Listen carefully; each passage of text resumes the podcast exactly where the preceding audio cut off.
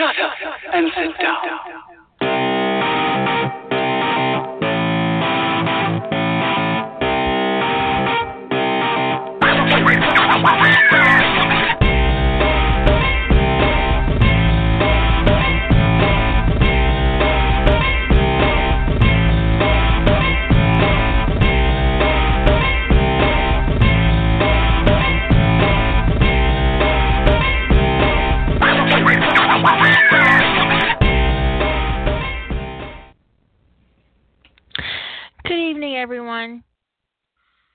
Um, we're, in my chat room on my website tonight because people were having so many problems with the Blog Talk chat room. So if you're over in the Blog Talk chat room and you're wondering where everybody is, um, they're on my website. Uh, uh, I would also like to ask everybody in my website chat room, uh, even though it says that you're allowed to post pornographic images, um, in the chat room, and you are, I would prefer that you not do it while I'm on the air because I might find it very super distracting. Okay? That'd be great. Thank you. Um, so no no dick pics, please. Um, while we're um, doing this thing on the podcast. Um, but otherwise, feel free to post any amount of dick you'd like in my chat room at any other day. Um, tasteful dick. You know, nothing disgusting. I don't want to see any body bodily functions beyond coming. Okay, those are perfectly okay. And for those dudes who who, listen to my podcast, um, who aren't really um actually um fans of my work as a writer, don't come to my website. It's full of gay porn. You might like that. If you do, come to my website. But if you don't, then don't, because I don't want to hear your shit. Okay. Uh, because my audience on Blog Talk is 65% male over the age of 45. And let's just assume that you're probably not going to like this magical butt sex tour I've got going on on, on my website. All right. Um, tonight we're going to talk about was it a magical mystery butt sex tour? I forget, or a mystery magical butt sex tour. Either way, there's a lot of butt sex on our website, and you know if, if that's your deal, then you can come right over there and check it all out. Um, the magical butt sex mystery tour. Yeah, and for for those of you who are in the chat room, your um your foul language won't be uh censored in the chat room. I don't I don't have any adult censors on um the chat room because that because that's my shit and I can control uh that kind of thing. Um at one time I think I had spork censored. I'm I'm not sure if I still do. Um because it's a stupid pairing name for st- just stupid. Anyway, anyway.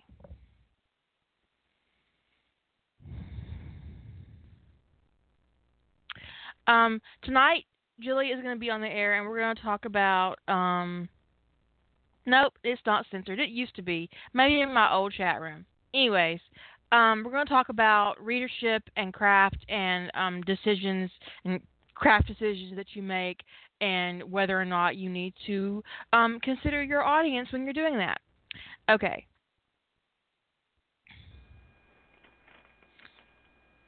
Did you get your phone have to do is- situation worked out?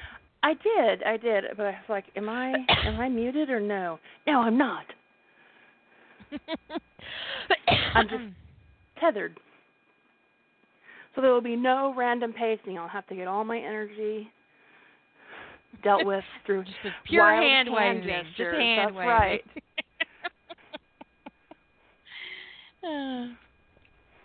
I did so much hand waving sometime on the air. I made myself sweaty. Sometimes when I'm describing plot and I'm like, I totally like do that whole hill thing with the climax. I have my hand way above my head. Sometimes my husband stick his head in the door and watch me just for pure entertainment. Like I'm doing this in front of you guys. Like you guys can actually see me, which is a great thing that you can't because Sometimes it ain't looking good over here right now. I'm not naked. I'd tell you if I was. I don't give a shit. Um, I'm not. I- but I did it. I did. I I'm did not sure when I brushed my hair today. I I'm not, I'm don't sure I I did brush my my hair hair today. today. Here you go. but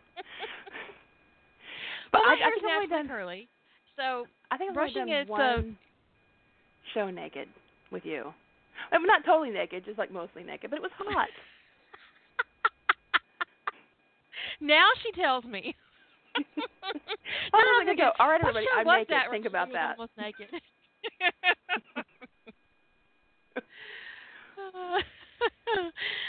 um, I'm currently wearing a bra. It's a sports bra. Does that count? Because if I don't wear a bra, I get sweaty.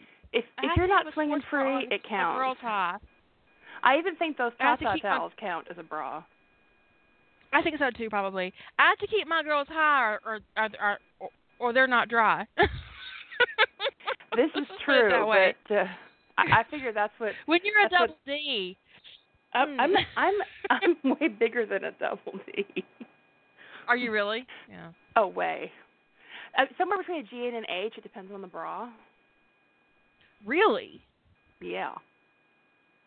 I am working my way towards a um I have seen the Tata towels. I shared them. I want one. I'm um yeah. I'm totally on board with that. I need it. Anyways, um you had an interesting experience. Do you want to share it? I mean today, or actually it was. It wasn't today. Yeah, it that- was that- yesterday or the day before. Oh, I had mentioned when you and Lady Holder were chatting about plots for November. I mentioned in the chat room that I had almost convinced myself. I was like 75% of the way there, convincing myself to um, write write the November challenge in first person. Um, and I have written a lot of first person in the past. I just haven't done it a lot um, in the last decade because I prefer third person. So um, anyway, so I had mentioned I'd almost convinced myself to write in first person because a lot of that genre is written in first person. It's not like it's a requirement, but it is a really a hallmark of the genre that it has a disproportional amount of first person um, stories. So I mentioned that, and so I got I got a I got an, a poke from somebody um, asking me um, if I thought that was going to affect my readership and did that concern me or something. I don't remember exactly how they phrased it. I have to go back to the message. Um, and I was like, no, because I don't care either way. Um, and I, I realized their their their question was a little bit vague, but um, my response was also vague in the the no because I don't care either way. Um, because that could be that could be interpreted more than one way about how I felt about it, you know. Um, Mhm. so it was just just kind of an odd thing about um, um, was I worried about it reducing uh, was I worried about it reducing my readership on that story, and I said no because I don't care one way or the other, and um, which is which is vague because what, do I mean by that? Do I do I mean I don't care if my readership is reduced? Do I not care what my readers think? Um, does it mean um, I don't care if my what my point of view is or what my you know? So it, uh, my response is a little bit vague, but the the it kind of applies across the board. Is that um, is that I don't I sort of mostly don't care. Um, mostly if if my my choices um affect readership. Now the mostly the, the caveat in there is because if i did something um and it would be unintentional where i got like a sudden huge drop in readership and it was because i had offended a bunch of people that would concern me. I would want to know what i you know what i had done what line i had crossed where had i screwed up. Because um Mhm. people some some small percentage of people are, are often offended by anything and everything. Um but when you if you offend a large percentage of your readership um for someone like me that would tell me that i'd crossed the line i hadn't meant to cross um well sometimes you do cross lines and then i warn people i'm crossing this line on purpose Warn, warn, warn. But you know what though? I have been told repeatedly um this over the years. Um and I've been posting my fan fiction online since what 2008 I think. I think it's 2008. Um and when I mentioned um posting um ties that bind I got emails. Oh, you're going to lose readers. No one wants to read that stuff. It'll be terrible. My my membership on my website doubled in a month during the first posting of Ties That Bind. It literally doubled. I went from 2,300 members to oh, to almost 5,000 in a month. I was told when I started posting Harry Potter, oh, your Stargate fans don't want to read that. You're going to lose readers. No. No, that's not what happened. Um, uh, you know, people are upset about the Star Trek, or why aren't you writing Stargate anymore? I go back to Stargate, oh, you're going to upset your Harry Potter fans, and they're going to leave you. No. They're still there asking for their stuff. They still there got their hand out. They're waiting their turn. Impatiently. But more patient than um, Harry Potter readers. Everybody's waiting their turn. But, you know, so to be told I could potentially lose um readership over a craft decision, you know, I'm going to be double bird, you know, just take take both birds in hand and make them your friend. Because and but you know what though, the first time I posted um ties that bind, I posted um the first story, and the very first comment on that story was, and I quote because I will never forget it, and it was a longtime reader of mine who had commented many times on my website um, in glowing terms, and she said, Well, I'm not reading this shit. Now, did I whine or cry or complain? I complained. Yes, I'm still complaining years later, obviously. Delete, move on. I posted the next part three days later because fuck that shit. For those of you who probably don't know me as well as um, others, my bird finger is currently in the air. Can you feel you sprained it? because what? Yeah, she only got one. I mean, it's not like it was a surprise what was going on, right? You clearly labeled it BDSM, so it's not like she had to even click on the link. Read this shit. Yeah, but she had to let me know she wasn't going to read it. Well, some users, some some readers really think that you want to know, like you're keeping track of which readers read which stories. As OCD as I am, folks, I do not have a spreadsheet up for that there there was that person who thought I was all up in their business because um I was their live journal friend. Um I never read my live journal friend list because I had the maximum number of friends you could have on live journal, which is 5,000. With a gold account.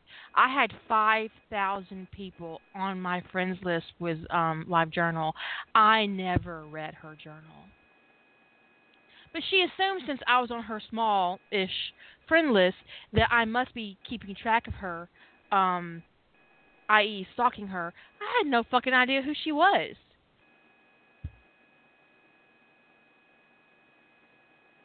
Like no oh, weirdo, she got mad because I unfriended her. I was like, well, if all you're going to do is bitch and complain about me being on your friends list, I can solve that problem. I don't even know who you are. I still, I have already forgotten that bitch's name. I'd have to look it up. I could though, because it's it, it's in my email. Um, because someone pointed out to me that she was bitching about me.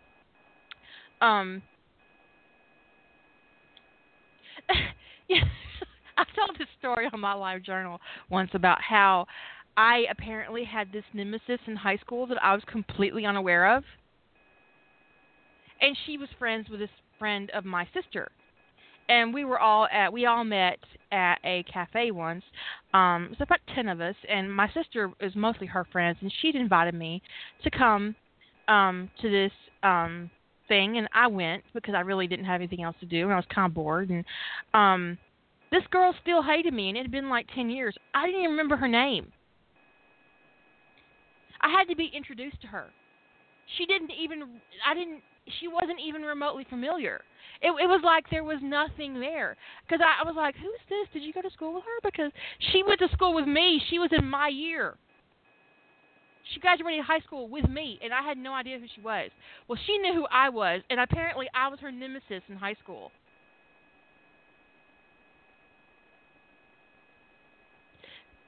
And she told me, she said, We were bitter enemies in high school. I said, I don't even know who you are. My sister laughed so hard she had to get up and go to the bathroom before she peed on herself. She was pregnant. Um, she said, "You just," she said, "She really does have no idea who you are. She never did have any idea who you are."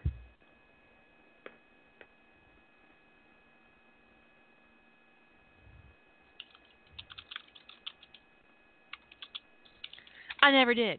Well, there are readers like that who assume a a um an intimacy, an an intimate relationship with you um that doesn't actually exist.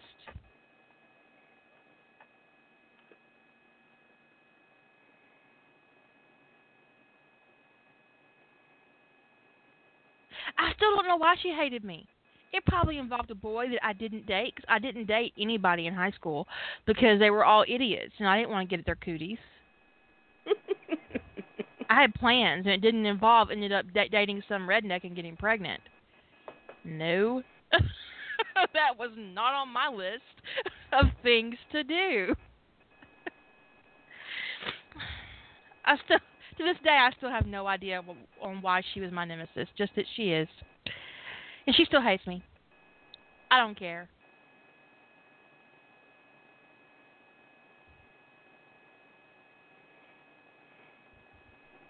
I'd be kind of like half wanting to know. I mean, I, you, I, I, on the one hand, I wouldn't care because I clearly, if you didn't know what you didn't know what your conflict was about, then clearly this was person, whatever was going on. This person wasn't worth committing to memory.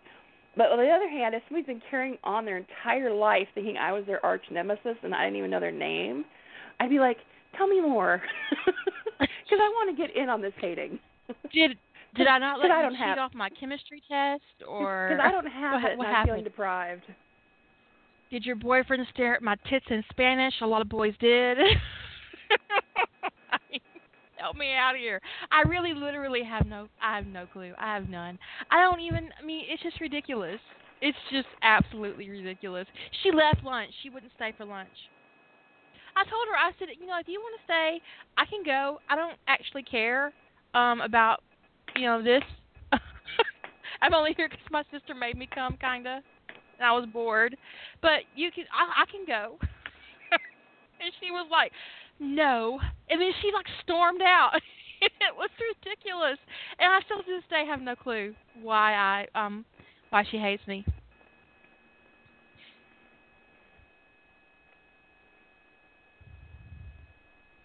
Maybe she wanted to be me. I don't know. I have no clue.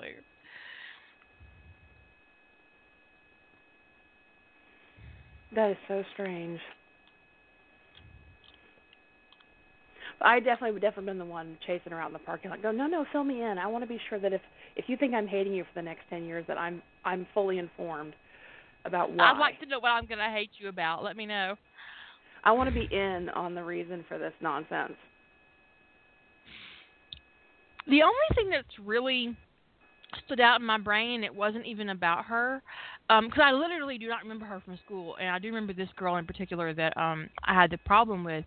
Um, in the 11th grade, we got a student teacher, and he was quite frankly very, very attractive. Uh-huh. And I was, I'm smart. I stand out in classroom rooms. I always know the answers. Um, I'm very good in debate with teachers. Teachers enjoy me. They like to teach me. Like they like to be around me.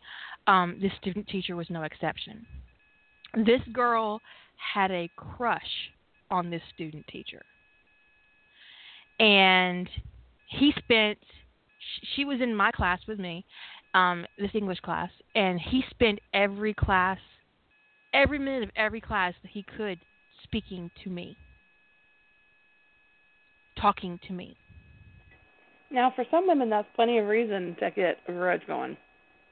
Yeah, yeah, and she she was she hated my guts, and she went to the vice principal and accused him of having an inappropriate relationship with me. Oh, that bitch. And I, oh, she was a cunt. And I got called into the office, and he, you know, the the the vice principal knew me actually really well. I had been in two of his classes. He taught um, math, and um, I was actually one of his favorite students. And he was very concerned that that, that this young man had taken advantage of me. Um, and I was like, "What are you talking about?" and he and he explained to me what what had been said, and I was like, um. I'm a virgin because I was, and he was like, "Oh, okay. Um, well, do you know why she's and I said, "Oh, her. Oh, her." I said, "She has the biggest crush on him, but he ignores her because she keeps unbuttoning her shirt." I said, "Honestly, for his own well-being, for his career, you need to get him out of her classroom. Um, her out of his classroom because she's not. Um, it's not appropriate." And I said, I promise you, he has never laid a hand on me. He he's very professional. Um, I just know the material, and we're talking about Shakespeare. I mean, you know, it's just it's that was my jam back then, and my vice principal knew that. He goes, "Oh, for fuck's sake!" and he sent me back to class, and she got transferred out of AP English. Oh wow! She lost her AP. Um, um, she lost her AP classes, all of them, um, um, for the false accusation. Now she has plenty of reason to hate my guts, and I know what she looks like. Uh, that isn't the same girl.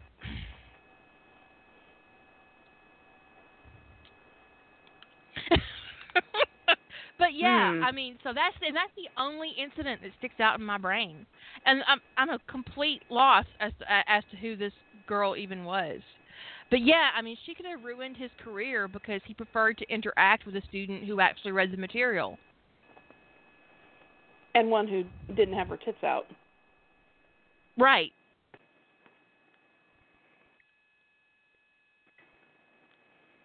It was really inappropriate. No kidding. But um, she got in-house. Um, um, she, she got in-school suspension, and she lost all of her AP classes.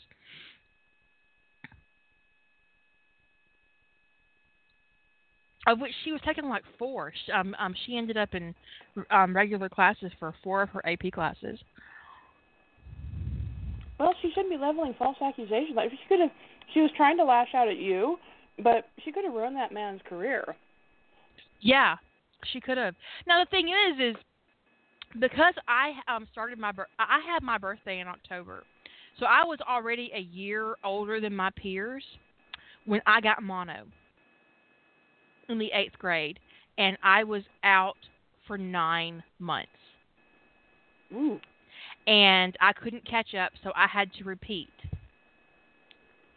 So I was actually 18 at the end of my junior year when she accused him of, of sleeping with me. So while he might have gotten a hit teacher wise, he wouldn't have gotten one um, legally because I was 18. But it was really terribly inappropriate. but yeah, I was a virgin at 18.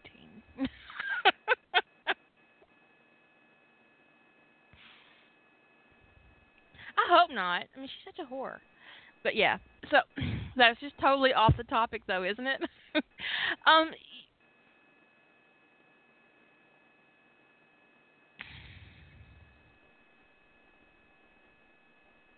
yeah, I still have no idea what that bitch hates me for.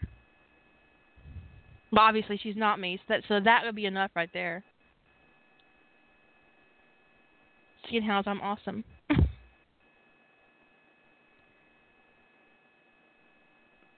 Chili, are you still there? Yes, I just moved my microphone for a second because I was really into this um cheese Danish, and I didn't want to make you guys listen to me eat. But I'm done now. This was my compromise on that stupid cobblestone muffin this morning. Was I got a cheese Danish instead. But I was so off put about the cobblestone muffin that I was just never got around to eating the cheese Danish, and so now I'm. But you know, the, um, this girl who hated me in high school and I didn't know about her. There are readers like that out there who um assume an intimate relationship with with you, based on um Facebook interactions or Twitter interactions or uh, listening to my podcast and and they use that false sense of intimacy to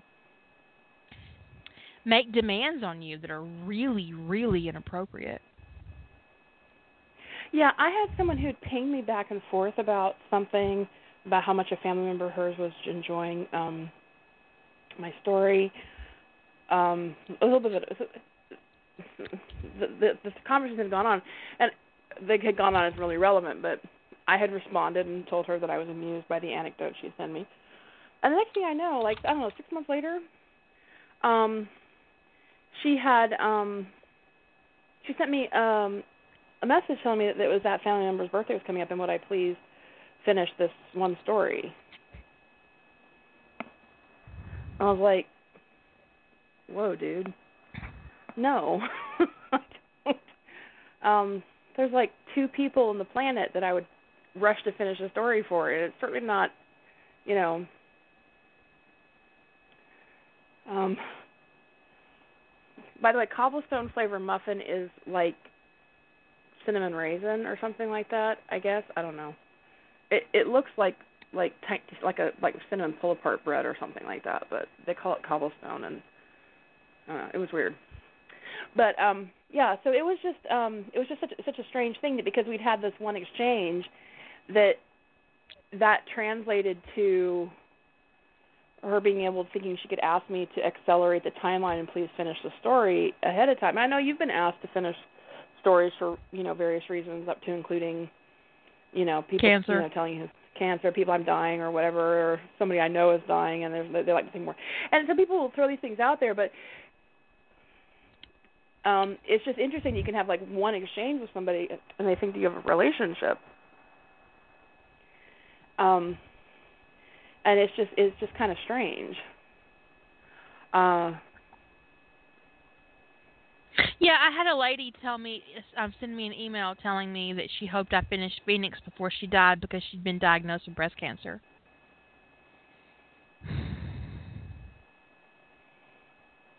Then there was that author on fanfiction.net that got harassed about a dying child. Yeah.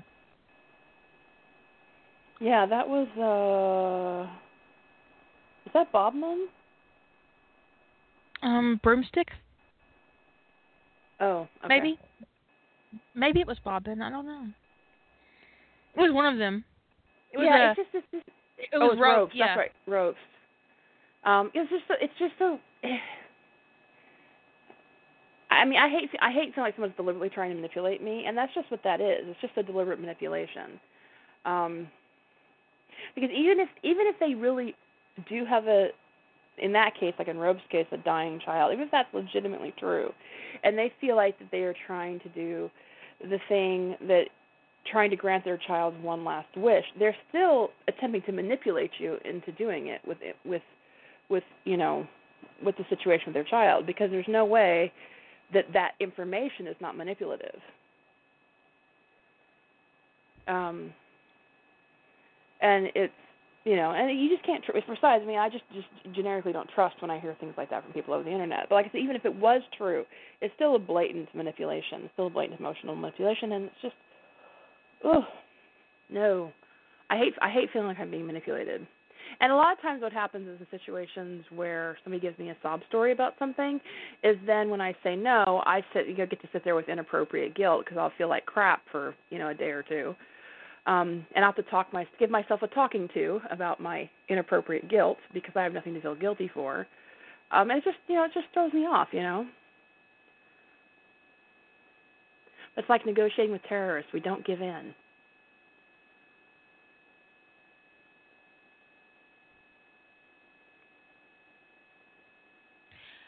When we talk about readership and um, it almost becomes a popularity contest, which I've never really considered an appropriate use of my time. Um, and of course, it's inevitably, inevitably going to fall back into that whole big name fan conversation that I'm not. I had to be told I was one, okay, and I really don't appreciate it.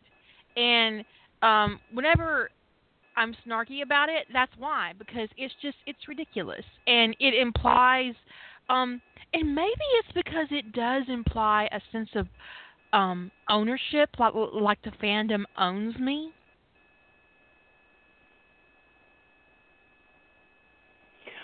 Yeah, yeah, and I do think fandom has a, a tendency to put to project stuff onto what it considers its big name fans. Um, that's really unfortunate.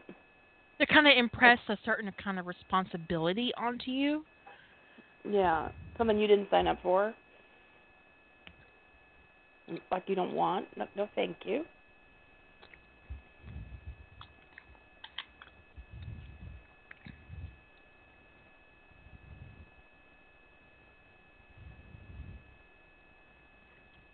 It's like um when I started posting Star Trek, um, there was a little pushback from Stargate fans. Not not many, one or two, three maybe, who specifically were very upset that I was stepping away from the Stargate fandom. Um, I was letting them down, and um, they didn't want me to leave the fandom, and da da da, and um, I have a responsibility to my readers, and uh, no, I don't. No, you really don't. Not at all. And I don't. no one owes their readers anything. No author owes, and it, there. We talked about this a little bit. Um, we had this when we talked about about Fall for You and the reaction to it, about people feeling like that um, they shouldn't have to pay for the story because they've ever seen it online. Um, if people do have this mentality that they're owed something, that because they saw it online once, or that it was there ever, and people even say this, they'll put they'll put posts up and talk about how, you know, that if you put something on the internet, you've lost it forever, that you have no right to it anymore, you know, da da da da, that you have no right to even kind of bar, try to bar people from giving you negative opinions or request that you not get negative opinions. It's like it's out there, you have no more right. Shut the fuck up. And it's like no, it doesn't work that way. It just doesn't work that way. I know that's what you guys want to think is that you know once something's on the internet that you guys have the right to do whatever the fuck you want, and that you know these. But these, I figure these are the same people who are out there pirating books and doing illegal downloads of movies and and um, doing all kinds of pirated illegal crap is because they think that they're entitled to whatever they want whenever they want for free. And it just doesn't work Barb asked in the chat room, "What do you think about authors who take their toys and go home?" And ask people not to share their work afterwards. I think that if you have any sort of respect for that writer, you won't share their work if you've got it. And it doesn't matter why they're asking you not to share their work, whether it's because they got harassed so much or whether they've gone professional and they don't want the fanfic out there. Whatever it is, it, it doesn't matter why. Just that they asked. And you either have respect for them or you don't. And if you don't respect them, you need to own that and admit to it.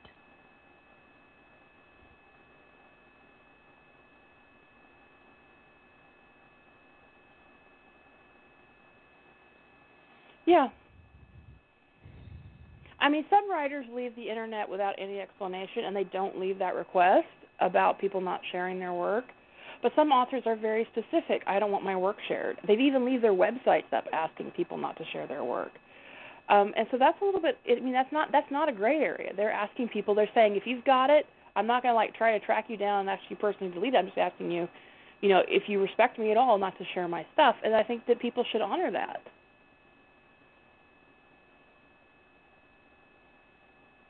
Wait. My my blinkers have fluid? The what? Is that is is that really a thing? Oh, I think it was facetious. I think it was facetious. Okay, good because I know zero about my car. I am that woman that okay, you know that motion you make when you go to clean your windows and you you pull the little lever, you know, the stick on the steering wheel to wash your windows. That little finger motion you do. Whenever I'm out of the stuff to clean my windows, I will do that hand motion to my husband and say, "I need stuff." Just saying. All right, trolls. I am that woman who will go out of my way to avoid pumping gas. Okay, I am that Southern Belle, and I make no apology about, about that whatsoever. None. And if there's a problem with my car, like if um the little light comes on that tells me that I need ti- the air in my tires, I will take it over to the dealership and let them do it for me. Yes, I will. Ask me. Uh, Mm-mm. And well, last time I did it, the little boy, young man, who fixed my tires for me, he says, "You know, you can go to the gas station." And I looked at him and I said, "Honey, do you really want to finish that sentence?" And he was like, "No, ma'am, I don't. You can bring your car over here anytime you like, and I'll fix your tires." I said, "Thank you."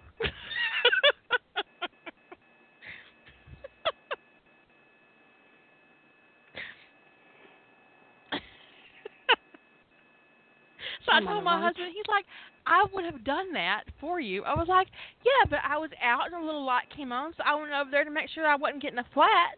And since it was just the pressure was off, they fixed it for me. And he was like, oh my God, honey, you're such a girl. Well, yeah. I had a, I had a, I had a guy point out to me at the at the auto repair shop. He goes, "Oh, you can learn to do this for yourself." I just gave him a look like, "Are you on something? I pay to have my nails done. I am not doing anything that dirty." One of my biggest disappointments in adulthood is that they stopped having full service gas stations, okay? uh, yeah, that's terrible.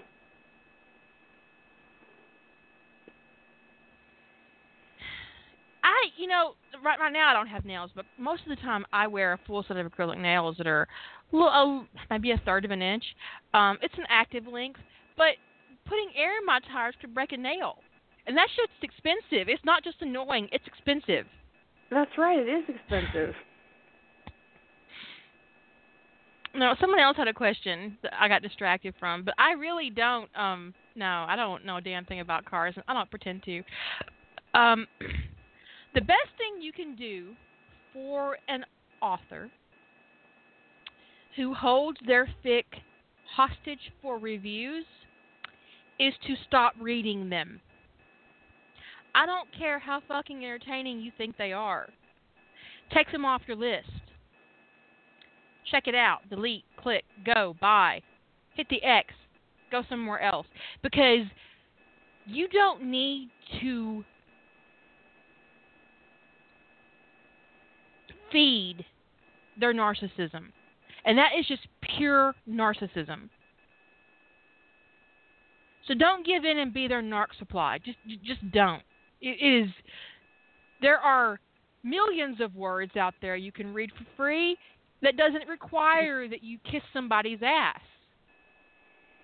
But definitely, if you're going to keep reading, definitely do not feed into that crazy. Do not give them the review. It doesn't matter how No much you love no it and how tempted no you. kudos. That's right. Doesn't matter how much you love it and how tempted you are to to leave them a comment to see if it'll help speed them along. Don't do it because it just feeds into their crazy. It just justifies what they did because they they they pulled a manipulative stunt and got rewarded for it. Wait, Barb. There's a state where I can't pump my own gas. Where is it? Well, Oregon used to be that way, but they got rid of. I think they got rid of that. Um, 'Cause I want to live there. Oh no, I don't want to live in New Jersey. no, never mind. I got a husband. he can pump my gas. There's also one town in New York. Not the whole state, just a single town that has passed that ordinance. I used to I used to drive this car that um had a very very slow oil leak and I would have to check the oil occasionally. But um I hated doing it. And so what I would do is um if I was driving and I saw a gas station that was kind of full of men, and this is when I was in my 20s, I'd pop out of my car and put the hood up and then put my hands on my hips and stare at it for about I don't know, 45 seconds and kind of move my shoulders a little bit, and two or three men would come running to do it for me. Never failed. Man, what do you need? Well, my daddy said I need to keep track of my oil because I have a I have a little oil leak and he's gonna fix it for me next month. But um, in the meantime, I should keep track of my oil. I have it written down what I have to buy if I have to get oil, and and they would um check me and once I did have to have oil put in it and and he went into the store and um got it for me and brought it out and put it in my car. and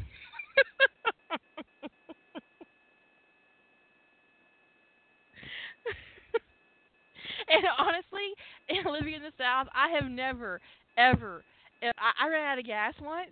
I pulled over. I was on the side of the road for about three minutes before some man came along and was like, "Ma'am, can you need help?" Yes, I do. I ran out of gas.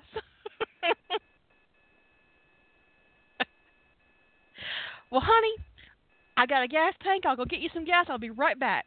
Now, you get in your car and don't talk to any strangers. Okay. you mean like you? Work like a charm every freaking time. I, I'm not kidding.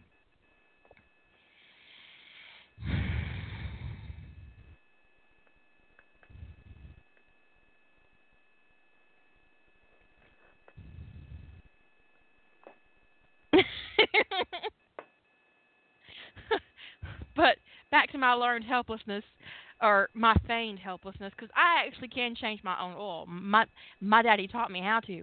I just don't intend to do it. yeah, it's like I just don't want to. Can I check my I own tire no- pressure? Of course, I don't want to. the whole time he was teaching me, he says, "You know, I'm not going to. I, I, you know, I'm not going to do this." He says, "You need to know how." I said, "But you know that I'm not going to do this."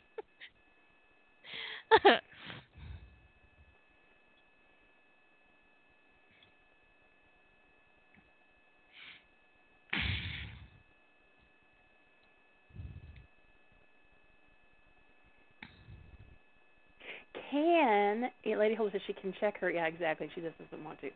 Can is an entirely different word than want. I don't want to. Okay, readership. The crazy of the readership is: do we have to keep it? Do we want to keep it? Does it matter? Hmm. You know, what was it back in January when I pulled off of AO3? I think. mhm. Um, I had made a comment in the first post I put up on my site explaining to people that I had left AO3 and not to panic. All my work was still on my website. Blah blah blah. I had said that um, that you know one of the things that had contributed to me, you know, I was honest about the fact that I had stayed. I had stayed at, at AO3 a lot longer than I wanted to. Um, just because of the readership. I mean, that's that's that's the commodity that archives have, right? Is is the audience. They have a built-in audience. Um, but there's a lot of downsides you have to put up with for the audience. And so that was the Which readership means was there's a lot, a lot of bullshit you got to put up with. Yes, it's a lot of bullshit. and so, but the readership was was a, a huge part of why I stayed. Now, I eventually did pull, so don't even go looking on my site for that message because that that that um that post is not on my site anymore. I did remove it because people seemed to think I was wounded, and so the and I appreciated all the support, but I eventually had to cut it off before it broke my webpage. Um. anyway, so that later that, that same day, I had received a, a message from somebody. Um, and I have okay. What she said, she wrote me. She said, "I read your announcement that you pulled away from AO3. Um, sorry to hear these stupid, stupid people being mean. I should have commented on your post, but I have a question if it's not too much trouble. I'm a new writer and I've heard awful stories about abuses on site on on sites like fanfiction.net and AO3. The idea of posting there kind of terrifies me, but how do you get readers if you don't want to put your work on a site where people read? If you don't have time to answer, I understand, blah, blah, blah, blah. Anyway, just, so I, I tried to talk to the whole issue of, you know, readership a little bit there, um, which is a little bit different about building a readership, um, which I think I think most people who post their work online to some degree are looking for somebody to read it. Otherwise, why are you posting it online? I mean, it's a, it's a disconcerting thing when you post something and you know it's to crickets. It is. It's just it's an odd. It's an odd it's an odd thing that happens when that when that goes when that happens when there's when you just don't know if anybody's reading it, you don't know if it's going anywhere. Um, can't you moderate and lock your stories on? Uh, you can, but that doesn't really that doesn't really. Somebody asked you can moderate and lock your stories on AO3. You, you can do, you can put your stuff on moderation, yes. Um, but if I'm going to go to all that effort um, on AO3, I'm, I might as well just use my own website. So, um, and I definitely recommend it for people who don't have their own website or who are focused on building a readership is that they do put themselves in comment moderation and that they do limit themselves to registered members only and all of that kind of stuff. It just wasn't something that I was interested in doing on more than one site because I already do that on one site. Anyway, someone asked me when AO, you know, I was on fanfiction.net very briefly, but I'm honestly too dirty for fanfiction.net, and I didn't want to violate their TOS, way and so I moved on. I'm way too dirty for way too dirty. Um, and so I didn't want to violate their TOS, and um, I was already posting on my WordPress, and I didn't um allow comments on my WordPress. But then I deleted all my stuff from fanfiction.net, and I got started getting emails with feedback. People like, you know, you you should allow comments. You should allow comments. Fine, I'll turn comments on. But I really didn't care. I really, really didn't care. Um, and then you know, I, I kind of outgrew um, WordPress personally. And so I moved to my own site, and I kept comments up, and I opened up memberships so people could join and they could, they could comment if they wanted to. And that, and, th- and that was before WordPress allowed you to log in with Facebook or Twitter. And I Mhm. didn't want to allow anonymous comments because that's just a that's just a route for abuse. So I had to do membership. Um, and um, now I've closed membership, and I still get emails about it. You know, how do I join your site? Oh, you can't. Um, and one of the things that I most often get in my mailbox is you should put your stuff on AO3 to build your membership, to build your readers, to, to get more readers, to get more exposure. And I hardly ever respond to these, but one day I was like, I wrote back and said, you know what? I'm actually not looking for more exposure.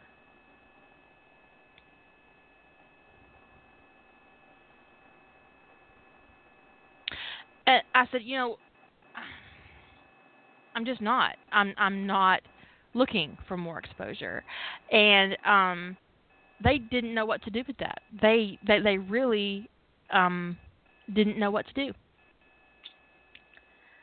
Uh, she was like, well, you know, people want to read your stuff. I said they can find me here. I'm not. I'm, it's, it's it's not like I'm hidden. It's not like I'm Area 51 or something. I mean, I'm I'm not. You know, I'm I'm visible. There's you know. I show up on rec lists all the time. People have me in their bookmarks. If you really want to read something, you'll find it. And um, there's a there's a mentality on AO3 uh, that I want no part of Mhm. Both as a writer and as a reader. I rarely ever comment on there as a reader. Um, and the day you start seeing my stuff go up on AO3, that's the day you need to recognize that I'm leaving fandom.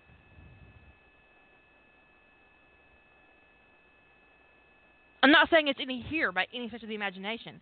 I'm just saying that if that day comes and you start seeing me loading shit up on AO3, that means I'm shutting my websites down and I'm done.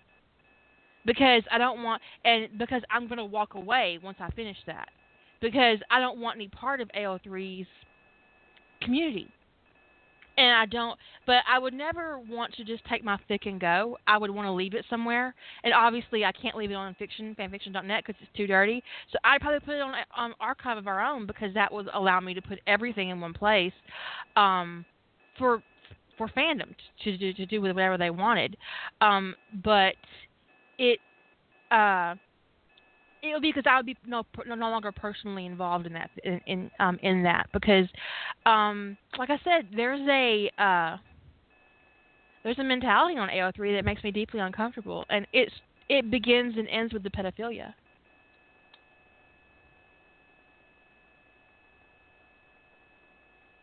Least Yeah. from a writer's perspective. I don't want to be associated with a site that publishes allows the publication of pedophilia. Yeah, it's it's very it's a very uncomfortable uncomfortable thing. I stayed on AO3 as long as I did, a hundred percent for my readers. Um, well, about ten percent was for me, but mostly it was for my readers because I knew that they. I had a lot of readers who in, preferred their interface to my website. I heard it all the time. People liked being able to download ebooks, you know.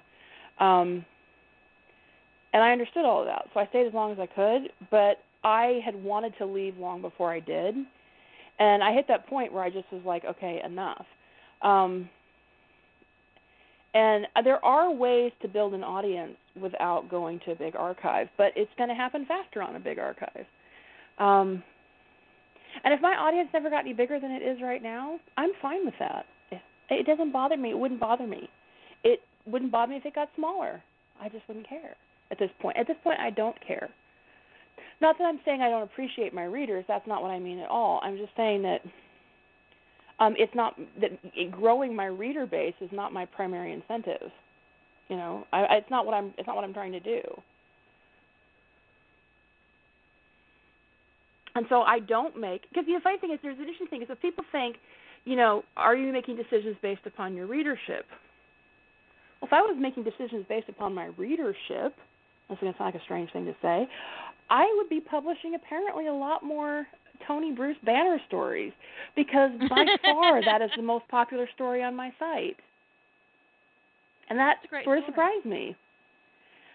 So I don't know, and I don't know what's behind that. I don't know if it's a bunch of the the MCU fandom is bigger and they're curious about a, a one-off unusual pairing for Bruce Banner, or why that's the most popular story on my site. But I know that it is, and by quite a bit too.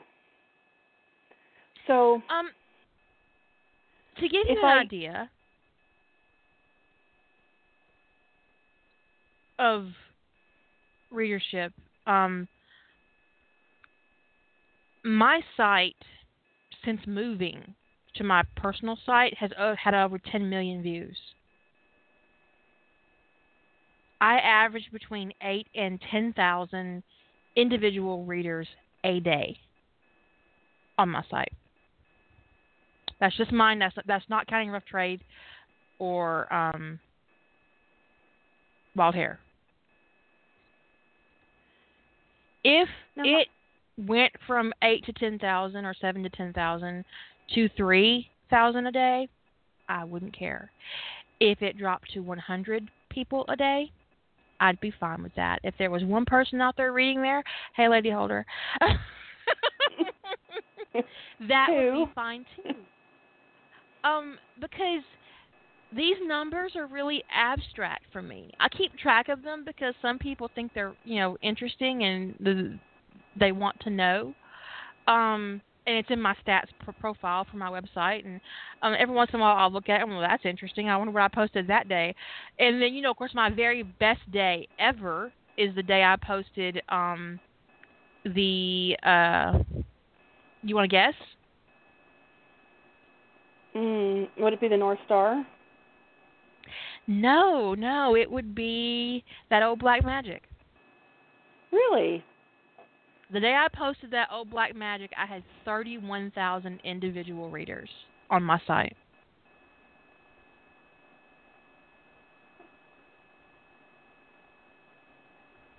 Wow.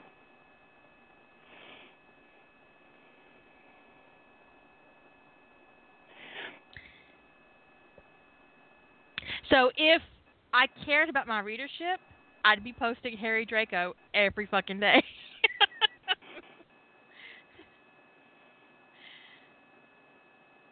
well, no, that's individual readers. That, that that's not views. That's not counting your refreshing. That's just you individually as a person hitting my website. So no, it it doesn't count uh, multiple visits. That was 31,000 individual users.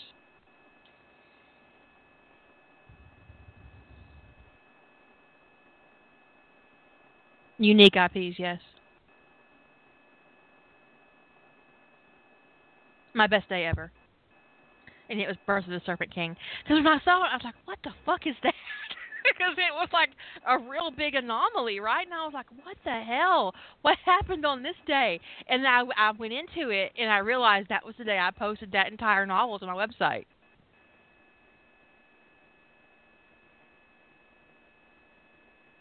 So yeah, I mean, if I cared about readership, that's where I would be. I would be all deep in Harry Draco because apparently that's where um the audience is in Harry Potter for me.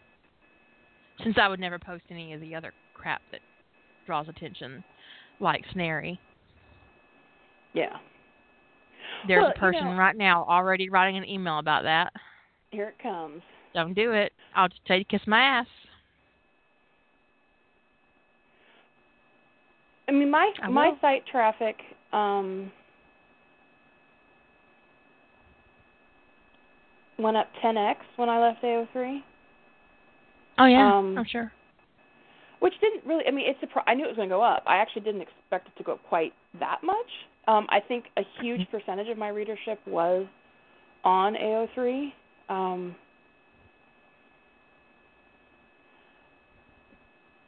but I'm just imagining the flailing that went on for a couple for a hot second there before they realized where you were. Ah. Well, the thing is, my my profile's still there. My profile, I clearly said where that I left, but I guess people ne- didn't bother to click on my profile. Um, so there was, and they, I still every once in a while get a um an email. I got one last week about, oh, I'm so I'm so glad I finally found you. I'm really not that hard to find. Really? Really, I mean, really. yeah. If you Google her, she pops right up. Yeah, I'm really not that difficult to find. Even if you could only remember the name of one story and my first name, um, if you couldn't remember my last name, if you just go Google Emergence Jilly, you're gonna you're gonna get me. If you, I think if you Google dragons and Jilly, you'd probably get her. we, we should check. I'm looking. But you know, Yes, Emergence is the number one hit on my for that Dragons Jilly number one hit on for on my Google is is is me. yeah, so she's not hard to find. I think that a lot of times um fandom gives a lot of validation. And that validation can be addictive and it can be um uh kind of difficult to let go of if you get if you allow yourself to get used to it and it um I found feedback instant feedback startling when I first joined fandom because I was not ex- I did not know what to expect. Um it wasn't the first time I'd been writing fan fiction. I've been writing fan fiction since I was small, young, but I had never um participated in fandom. Um and I hit fanfiction.net one night looking for um Sam Jack. I was looking for Sam and Jack. Um fanfiction. Um and I hit AO3 and I was like, well, I mean not AO3, but fanfiction.net and I was like, well, look at this. and then I then I ended up on Wraithbait. Um and then I hit um Area 50 52 and you know, it just it was just like it kind of snowballed. And then I came across um what I like to call my gateway drug into um Stargate uh, um Atlantis because I was just kind of just kind of flicking around, you know, and I was writing some Ronan Keller, um, but I was not really, I didn't know what I was really, um, I didn't know my place in fandom. I hadn't figured out where I wanted to sit, you know, at what table I wanted to sit at. And then I read Time in a Bottle by Astolat. And you knew? yeah, I was like, like that's Beam it. me aboard. I found my ship. and it was it. That was it. That was like that was my moment. I was like, okay, yeah, okay. Cause and, and then I got comfortable. I got really super comfortable once I found my spot. Um, and then you know, I'd started what might have been.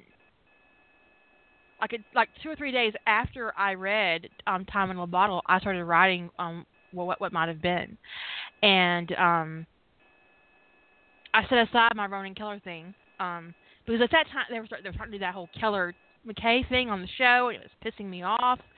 Um, and oh, I was so pissed. I was so pissed all the time because that was just not what I wanted at all. the whole cock tease with Ronan, and then they did that stupid. I don't want to get. I'll I'll be bitching the rest of the night about that. Um. Anyways, and um. Once I finished the first part of what might have been, I knew I couldn't stay on fanfiction.net because I was too dirty. So I was, you know, but um, readership was never my goal. And like I said, it was really surprising to get feedback. And then I had to someone told me I needed a beta. I had no idea what a fucking beta was. I was like, wait, wait, people will edit you for free? That happens? Are you kidding me? That's not been my experience because I was coming from a world where um, if you wanted your work edited um, before a publisher or an agent saw it, you paid by the word to get mm-hmm. that shit done. Sometimes as much as a penny a word sometimes 10 cents a word if you wanted a really good editor. Um, someone who would get you ready for print.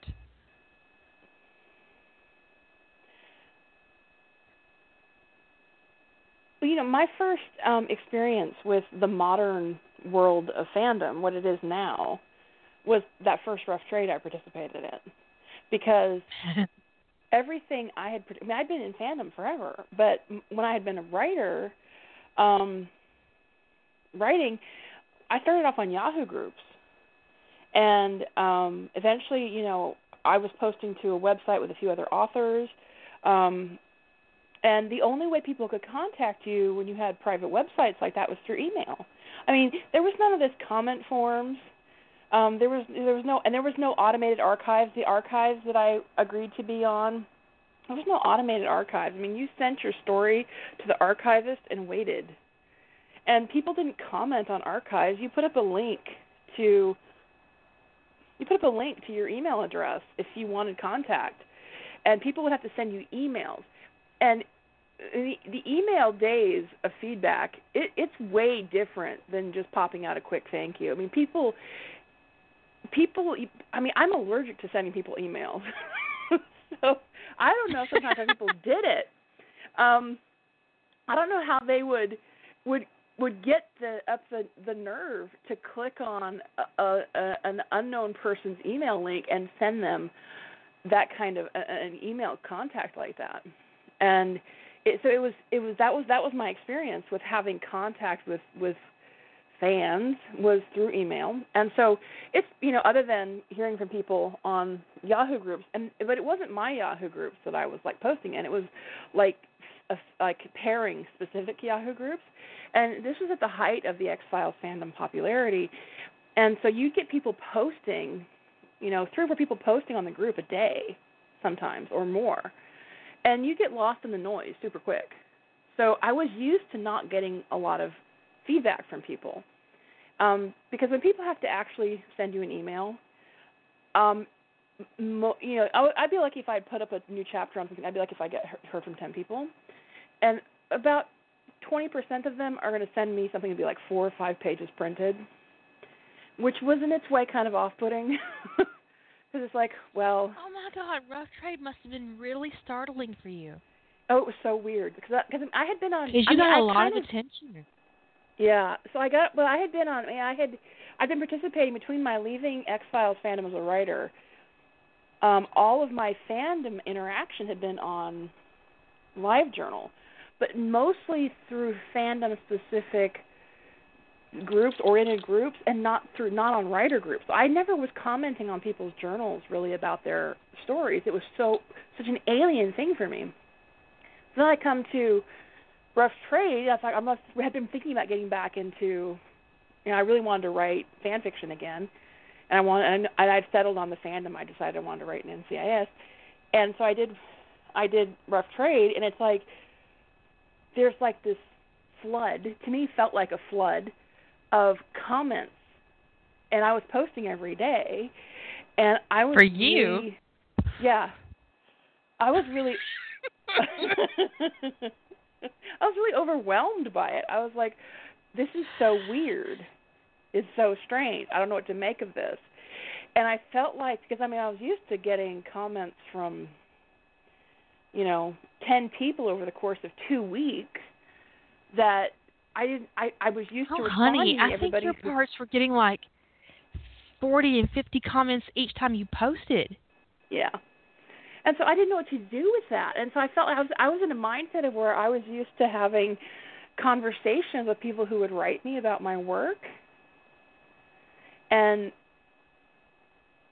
I mean, it's just it was just a different it was a different that was a different era of fandom, right? Was was we just didn't there wasn't this easy interaction back when I and so like all of a sudden so at first I was trying to keep up with re- responding to people and then I'm like, well, I'll just respond to people who who seemed like that they there's something substantive there. I'm going to have to skip the thank yous, and I was having this like trying to come up with logical because it was taking up so much time to try to comment to people, respond to comments, and I was just super overwhelmed by the interaction with readers.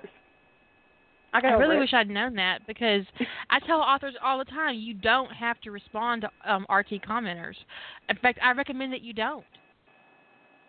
Yeah, I would definitely, I would definitely agree because it was so distracting. It was so distracting to. I'd be like, and so I'd be like, okay, I'm going to write. I'm not even going to look at yesterday's comments until I've written something today, or I'm just going to get really overwhelmed and not be able to write anything. And it was just such a weird experience that first experience, and I was so into what I was writing that I wanted to just keep writing. I'm like, well, people, I'll I'll I'll respond to people at the end. Was then how I rationalized. I'll wait till the end and respond to people, and because I really need, just want to stay focused on the writing, and I didn't know what to make of this like instant comment thing. Even though I kind of I knew it existed because I had been on fanfiction.net. I had seen this instant comment thing. I had responded to people on AO3. I had sent people feedback. So I knew what it was like from a reader side, but I'd never experienced it as an author. And I just found it was so weird. I didn't know what to do with it. And so I thought, got well, a this lot is, of attention that time around too. I was like, I was, you know, this is good. This is this is terrible, but I'm gonna say it anyway. Um, the birth of um, Rough Trade was um, very small, um, and um, I was used to being a big fish in that little pond. Um, and I do think that sometimes people participated in Rough Trade to avail themselves of my readership, and that's fine. Um, I really don't have a problem with that at all. Uh, but so this is going along and everything's so smooth and you know the, comments are okay and everything's working okay. Then we come to that November and I get the sign ups and there's some new names. Um nothing I didn't expect. You know, it's an average number. Then this bit started posting. I was like, what the actual fuck? I actually looked her up. I was like, oh my god, did an NCIS BNF invade my challenge and I was completely unaware of it? but there was nothing really there. There was nothing, and I was like, I didn't even have a WordPress Oh, at that time. I had nothing. I think at that point I have to acknowledge that I just witnessed the birth of an NCIS BNF. Um, and it was like, what is this? What is this? And she, it was actually really super challenging to, um, to have her in RT, and I had not really been challenged, um, but her productivity really, really inspired me and I wrote a hell of a lot that month as well. I mean, I wrote I don't know, 150 K? No, I think it's closer to 180 because I had 180 at the end of the month, and we were going neck and neck the whole month. So I'd yeah. say it's closer to yeah. 180. So Yeah, yeah, you're you're probably right. Yeah. It was very inspiring, but also very startling. And I'm sorry, I had no idea, you know, that um that you were really unprepared for that to happen. I mean, but then so was I. I just didn't in, anticipate um Well, I didn't think people would then- respond like that because nobody knew who I was. I, mean, I I was very careful. I made a decision not to not to you know like re- revive my old fandom name, not to make any connections to my X Files days. And, you know, I I decided not to. And one of the first questions there was early, one of like because I put in my profile that I was a former X Files writer, and somebody said, "Oh, what did you?" And I was like, "No, no, no, I'm sorry." I, somebody thought I was new, early on, said, "Oh, I can't believe this is your first story," and I quickly responded and said, "No, no, no, I'm not trying to, you know, um, just, you know, I'm not trying to um, mislead people into thinking I'm a, a newbie writer because I'm not. And I've been writing for decades, but you know, this is a, this is a new pen name. It's a start over in fandom for me. Da da da da." Um, and I'm not giving my former pen name out to anybody ever. And you know, but I wanted to quickly disabuse that people that notion because people thought because they couldn't find any references to me online that I was had never written before. I was like, no, no, no, no, no. I'm not trying to mislead here. But I, I mean, I hadn't really. I mean, by the time that first rough trade started, I had read your work by then, but I found you through finding Lady Holder and Hmm. um because neither one of you are on archives so i No. i i was looking for sentinel stories and found her i found lion rampart so that i read that and um it was on the naked nano site and i was like oh and the thing is i just hit the timing funny where i read it and then the site clean off was the next day and i had Oh. I had I had booked I- and I was looking and I was seeing I was seeing all these fascinating stories on the on on the list of stories, and then the next day I logged in and the site was empty, and I was really confused. and so I started digging a little bit more digging, and that's when I found the pointer to your site, and I went and started poking through your stuff, and and I started reading your things, and and then I started trying to find some of the other authors and trying to see if any of those stories ever got posted. I mean, I didn't like go run around asking people where is all this stuff going, but you know, I was quietly searching around. And so then I just start, and then uh, I was like watching and kind of just pondering. Um, and you were talking about, because I read up what the site was about. Cause, you know, once everything was gone, rather than like pinging you and going, where'd everything go? That's when I started digging out what the site was about. So I subscribed to the site, and I got to thinking, well, this seems like it's an interesting environment to try writing in. I think I might want to do this the next time they have a challenge. And I think I waited like the last minute to sign up. I was like, I don't know if I want to do this. Do I? Don't I? Do I? Don't I? And then So you like, came in between the Naked Nano and the Rough Trade changeover. Yeah. Yeah. Yeah. Yeah. so it was just such a strange um experience that first one. Um that it was such a different experience as an author because like I, I knew things worked like that the internet had changed, fandom had changed, things were different than what I had known them to be. Nobody was on Yahoo groups anymore for the most part. Claire, really? Really, Claire?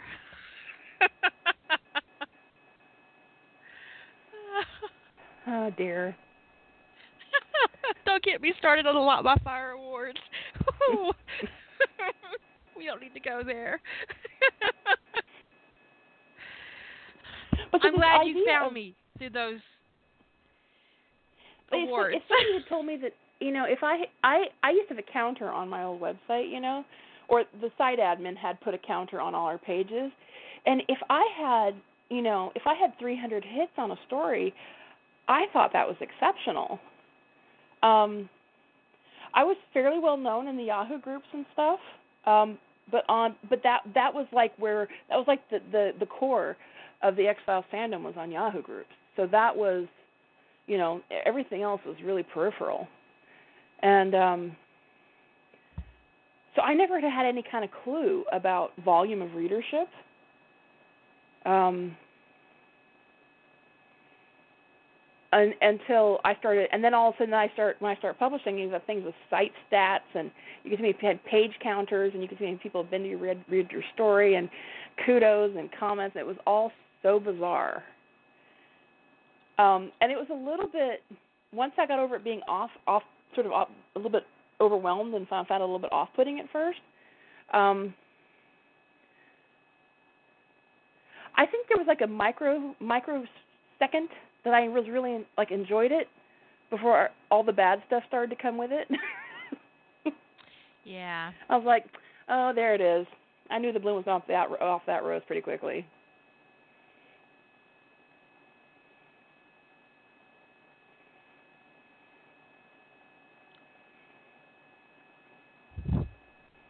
But so if I have, I mean, for me, if like the idea that I had a couple of thousand people now reading my stories, I, I mean, that was that was like a that's a complete revelation compared to something anything I'd ever experienced before. So I don't worry about the whole idea of um, readership, about growing the readership at this point.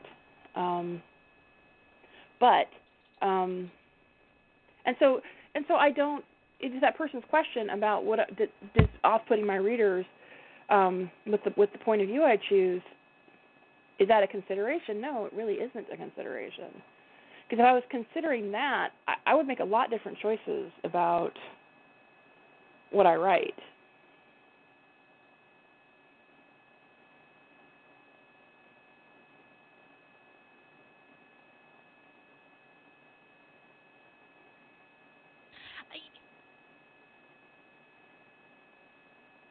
When I posted, um, and I am considering writing my um my no- no- November story in first person because it is a a cornerstone of urban fantasy, um, and I do want to explore the, the the genre.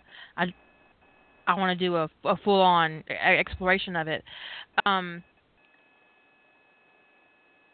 the first time I posted in first person on my website, I posted a story written from McKay's point of view, and people were like, "What?"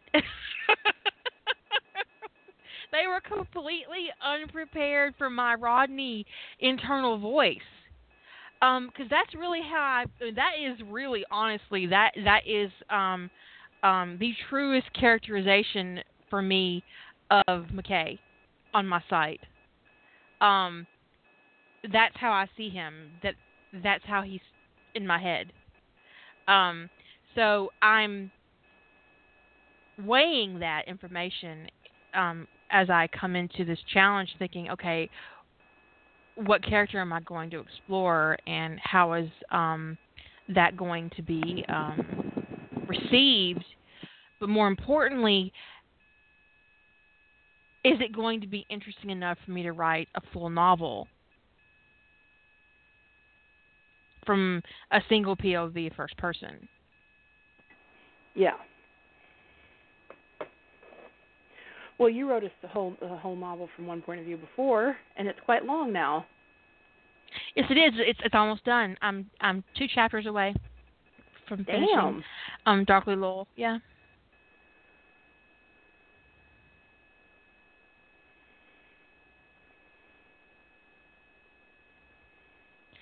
Um, but you know, I think that the only time that, for me, readership only becomes important to me as a writer when I'm going to sell it. Mhm. Is that mercenary? Yes. But that's the market and that's professional publishing.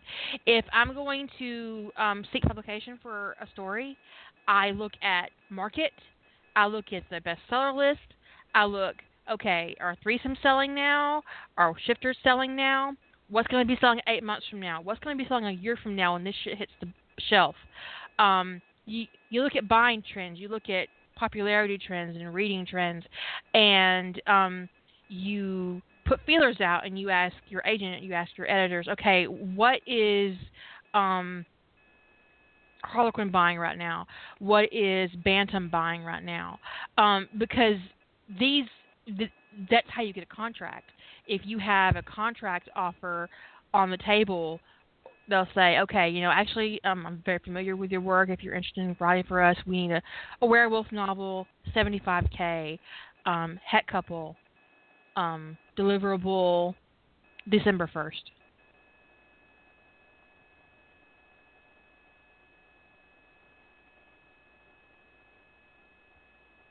Yes or no? Well, what's the advance going to be? It's yeah. money makes we're all go around. I don't. Um, the royalties for Fall for You helped pay for my websites and rough trade for almost a year. And let's leave it at that. and I'm still getting money. It's it's still coming in. Um, but the bulk of my royalties went into paying for um, the site, and um, it was fine. And then I had to ask for some donations because um, I, I I ran out of royalty money. Um, and that's the only reason that I published it um, was to make money to fund the site.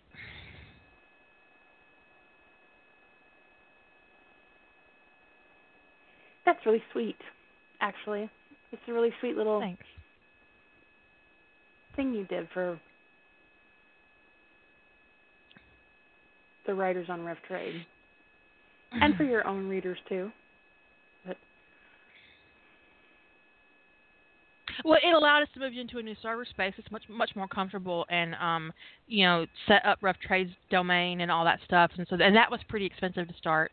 Um, and so yeah, but you know, um, Fall for You uh, is um, j- just something that um, I wrote for that purpose, and that's why I originally had it on Rough Trade, is because it was for Rough Trade. It was supposed it was always going to be for Rough Trade in one way or another. Um, but um I'll never do original work on RT again. no, I was so horrified by some of the feedback you got that started talking about Rough Trade and fan fiction, and um, that you know you hadn't changed it from what was posted on Rough Trade. I was just like, whoa, dude, people, this is not cool. You are breaking the rules of Fight Club. Stop it.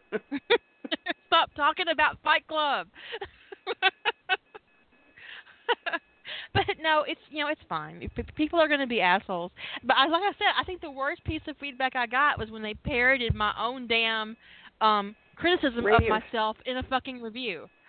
yeah, that's just that's just so obnoxious. So obnoxious. I just wanted to respond and say, "Oh, thank you for listening to my podcast. I appreciate it."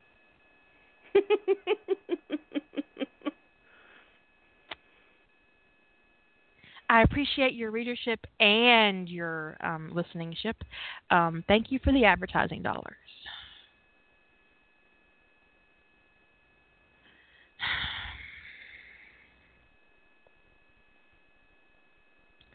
Ass hats. it's just so. But yeah, I mean, you know, so there's this there's this dark side to, to readership, right? Um, yes, it is flattering to get attention, and yes, it is flattering to get views, and to know that if I post something right now, that when I wake up tomorrow afternoon, whenever I get up, um, that I'll have have had five, six thousand views on my site. Great, fine, that's really super flattering. Um, but you can't let that kind of attention go to your head because you turn into an asshole. And then you end up being one of those assholes on AO3 who holds their fic hostage for reviews. If you ever see on anything I've written that I'll post part two when I have 25 reviews, you need to assume I'm being held hostage and let Lady Holder know so she can call my husband.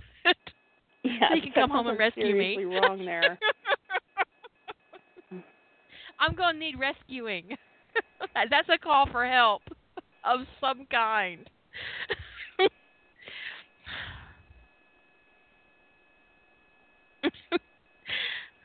true, true.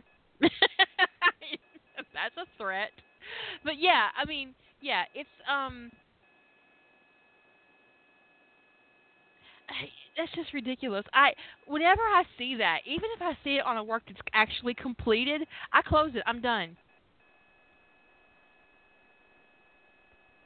I mean, I can forgive, you know, um bad punctuation, unfortunate spelling. Most of the time I can forgive whilst but it depends on who's I saying it. can't not on under any circumstances forgive a writer for being a twat like that. And that is pure twat behavior. Twat, twat, twat.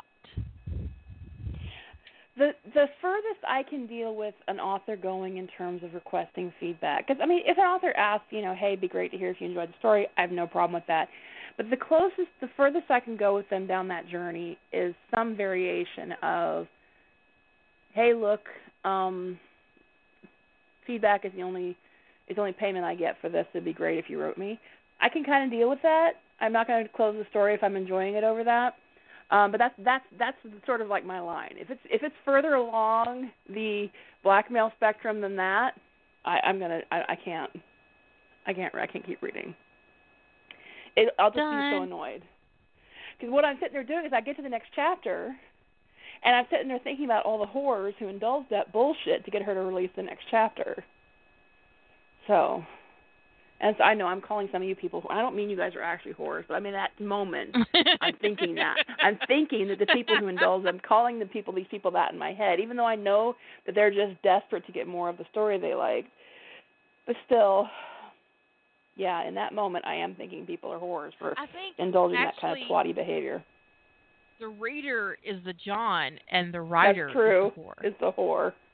Yeah. Look, don't sell yourself, but if you're gonna do it, don't be cheap about it.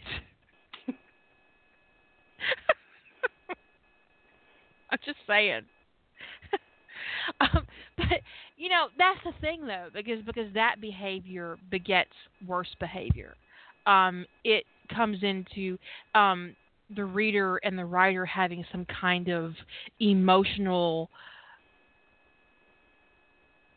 monetary exchange you know like they're um assigning a value to that kind of exchange between a writer and a reader and then a re- that that same reader goes to a different writer and gives that feedback with the expectation of getting that same exchange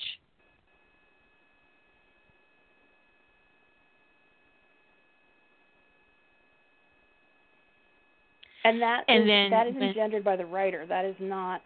I mean, you posted about this on Facebook. Um, and And and it- on my dream Yeah, and it was interesting to me that there's this thing that happened, which was that um, you were pointing out that authors, or the way I read it anyway, is that you were pointing out that authors, because of this behavior, it's not all entitled readers come from this, but that authors kind of engender this behavior in their readers, and that authors are sort of like they're some segment of readers have been have been created by writers to be the monsters that they are. And it was like a lot of people who seemed like not not everybody, but a lot of people who read that like totally missed that you were talking about the writer as the source, and jumped, Yeah. like, jumped right to readers are such assholes. Like, yes, true, true. Some readers are assholes. Not all of them. Some readers are assholes, but we're talking about writers being assholes here. And creating they do? asshole readers. they do foster that um that exchange that that prostitution and then when um this reader goes to another writer and the writer doesn't respond in the way that they anticipate that they will you get an asshole writer in your comments demanding to know what the fuck your problem is because why aren't you delivering? I've done my part. Why aren't you doing yours? You're supposed to be writing for me. What are you doing on Facebook playing a game? Why aren't you fucking writing? And yes, that's a direct quote, by the way. I blocked that person. Um, Mm. or or don't you think that your time would be better spent writing instead of doing this podcast? Delete. It's all my Delete. brain. Delete, delete, Delete. delete. Yeah, because um they create this um it, and again, it's not all writers who create readers like this. I mean, some of them are just fucking entitled the moment they hit the ground. Um, but there are plenty of readers who have been trained to offer feedback as a monetary reward, so to speak, to, to the writer. And it creates this I know it's insulting to call it prostitution, but that's what it is. And then they end up with this kind of entitlement that is unbelievable. And if they're already pretty entitled when they hit the ground, and then they encounter a writer like this who's not only saying, um, "Hey, uh, I need feedback before I post the next part," um, and also, what do you think my pairing should be? Then they decide that they can tell other writers what they want because, hey, I'm giving you feedback, so now you owe me. That's like that dude that takes you on a first date and expects to get laid. I bought you a steak. I I deserve pussy. That's prostitution too, by the way.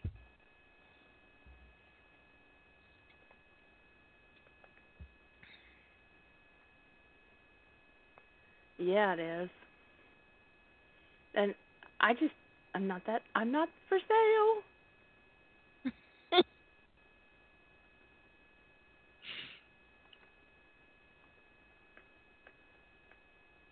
It does it does create a codependence.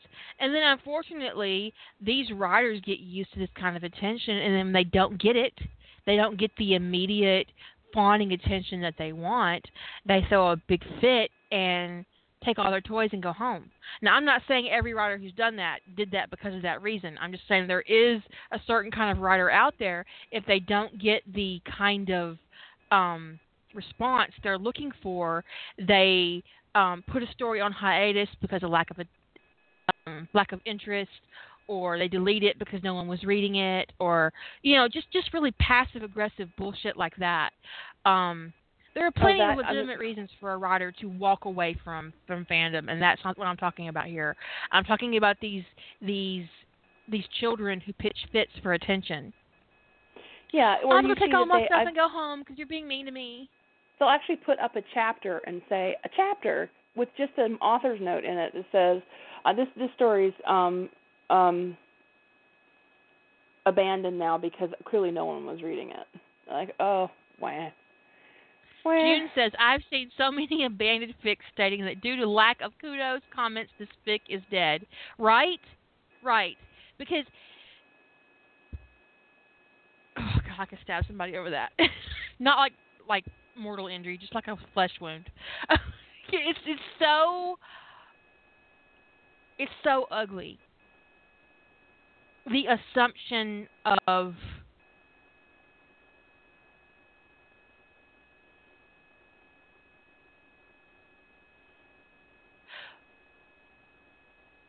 I want to say something rude. I'm going to say it. Okay. Um like a writer for instance, I'm not speaking about anybody in speci- specifically, who got mad because they couldn't link their Patreon account on AO3 um, because they couldn't afford to write fan fiction for free.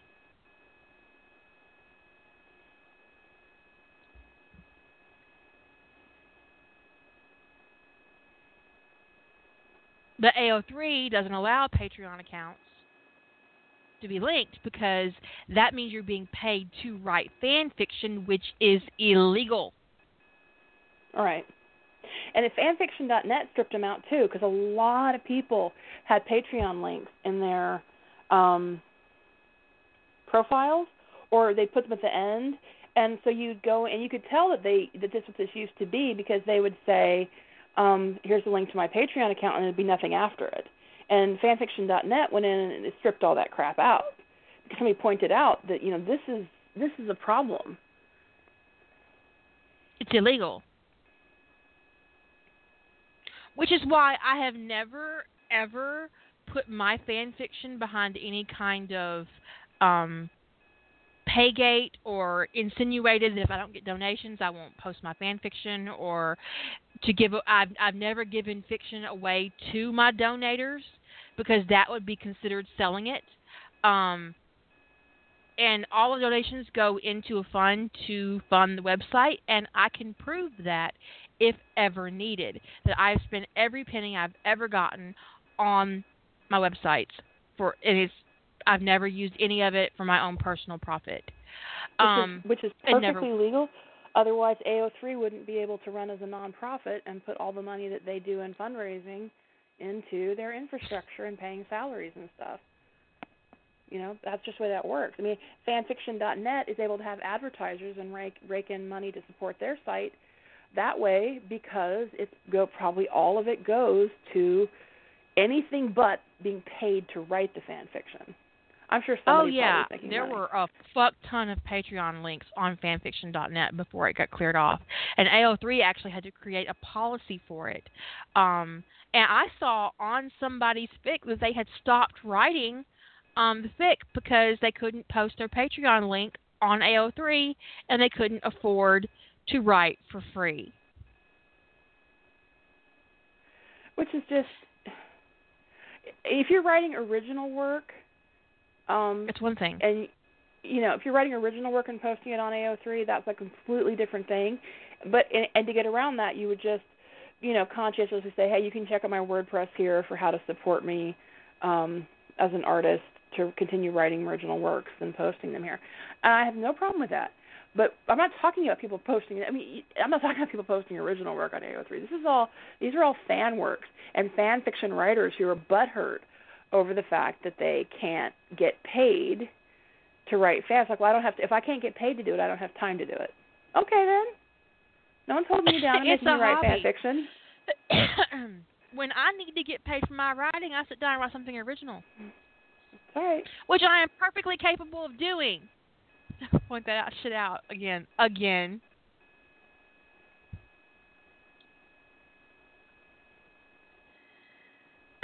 It's um, you know, so yeah, there are two sides to that entitlement, and um, when you as a reader feed that kind of author, you contribute to the problem. So don't leave comments and don't leave kudos and don't support their Patreon for fuck's sake because that's the kind of thing that will get fan fiction taken off the internet. And then we'll yeah, be people. back these- sending e-zines. we'll, we'll, we'll be back to we'll be back to we'll, we'll be like sending e-zines contraband and email to each other. meeting in dark alleys and exchanging dog-eared copies of, you know, uh, Rodney John stories. It was like I've- got this old dog-eared copy of what might have been. You want it? I'll trade it for the first three episodes of Ties That Bind, man. It's just ridiculous. You'll be you'll be mailing USB drives across the, the the planet because that's the kind of thing that could get people sued, right? And if And I saw a is- fan fiction writer go down for that kind of shit, I would delete my site because I don't want to get sued. Right, and the thing is, people, people, um, actually, when they get called on that, when you call them out and you say, you can't do this, and I will say, the fandom police. The thing is, is there's a difference between to- not tolerating something and bullying people over it. Okay. So you can say I'm not going to tolerate that and not harass people. Um, I just want to clear that up. Okay. But some people did take it upon themselves to go out and harass people who had Patreon accounts.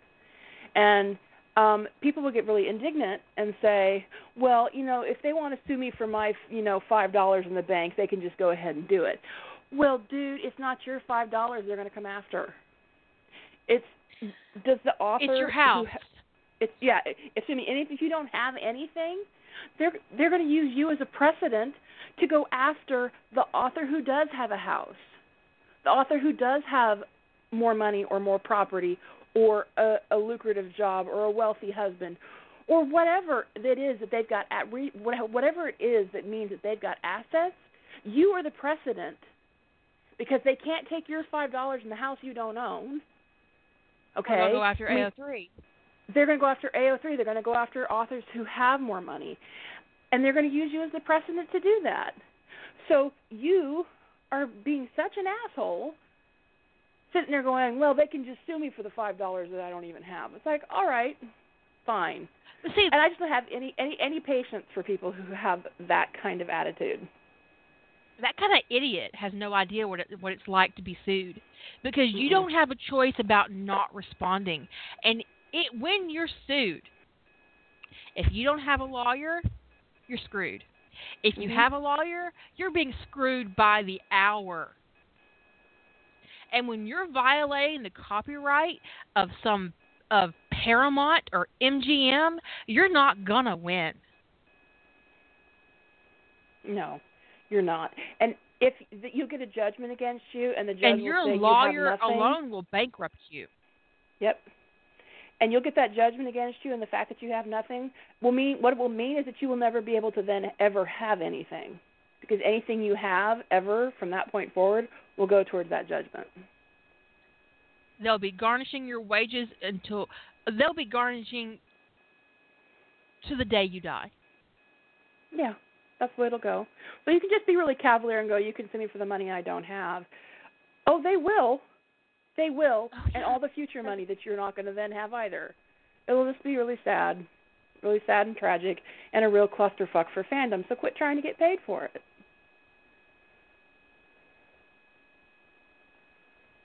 Can't do it. You can't get paid for fandom. That's just the way it has to be. It has to be free. And if you just can't deal with that, if you can't deal with writing fan fiction for free, then don't write fan fiction. It and is if you're that not cut and dried. capable of writing original fiction, then you don't deserve to get paid. There you go. Was that ugly? Is that ugly? No, it's not. It's the absolute truth because if the only way that you can get paid is to write um to infringe on somebody else's copyright, no, you don't deserve to get paid.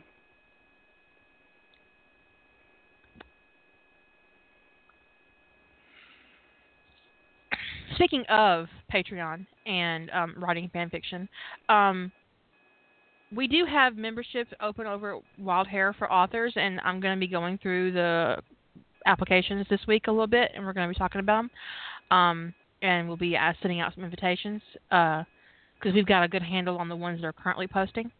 Um, you absolutely cannot have a Patreon account and be on Wild Hair, even if you don't post your Patreon account on Wild Hair, you're just not welcome. And you never will be, because I don't want to be associated with that bullshit. That's just like if you've written Chan or pedophilia on AO3 or anywhere else on the fucking internet, I don't want you near me either.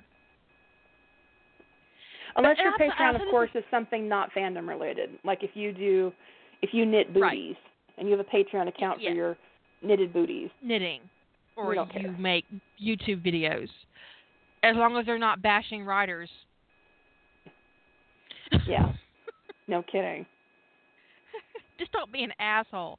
But when it comes to the pedophilia and the Chan, um, the reason I don't want to be associated with that in any shape or form is because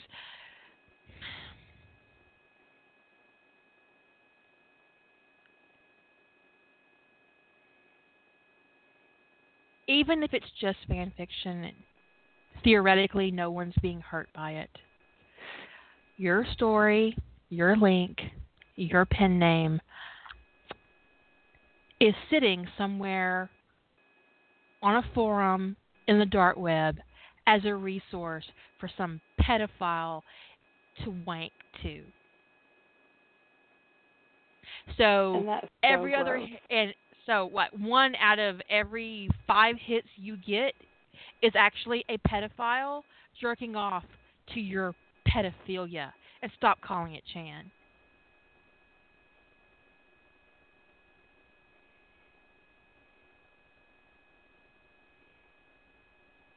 And when you turn styles into a child or you write fic where harry potter is five years old um you're facilitating an erection for a pedophile. And you're Ugh. disgusting. Ugh. You're fucking disgusting. And one day I'm going to lose my mind on that fucking AO3 Facebook group and get banned. Because I have to enhance my calm every time I see that shit over there. I'm like, oh, oh, it's just, oh, it doesn't hurt anything. It's just fiction. No, it's not. It's not just fiction.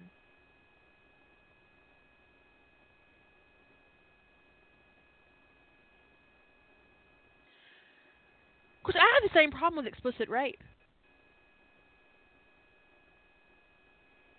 I do too. I, I don't want to rape it. I don't don't want to rape it because even if it's not even if it's not eroticized, even if it's not fetishized in any way, a rapist is still going to get off on it. And In I fact, a rapist is more likely to get off on it not being fetishized fetishized. Exactly. because they're going to get off more on it. Closer the- to the the- real thing. Yeah.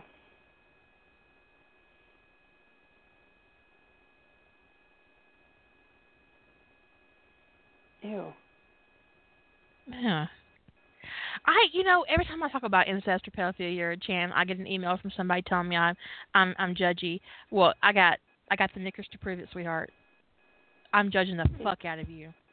And I went over to that Well- AO3 thread on um face on Facebook and the AO3 group, and I read through all those names, and every single one of you who defended it, I judged the fuck out of you too.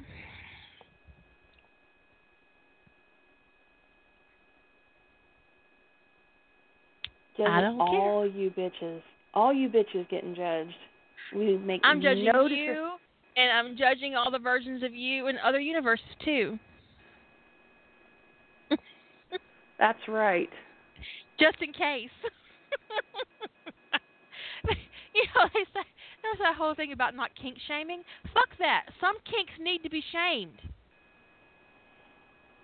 Yeah, when they started talking about your kink is not my kink, and that's okay, that whole thing, they weren't talking about baby rapists. Okay? No, Let's they just- were talking about let's latex suits and and furries.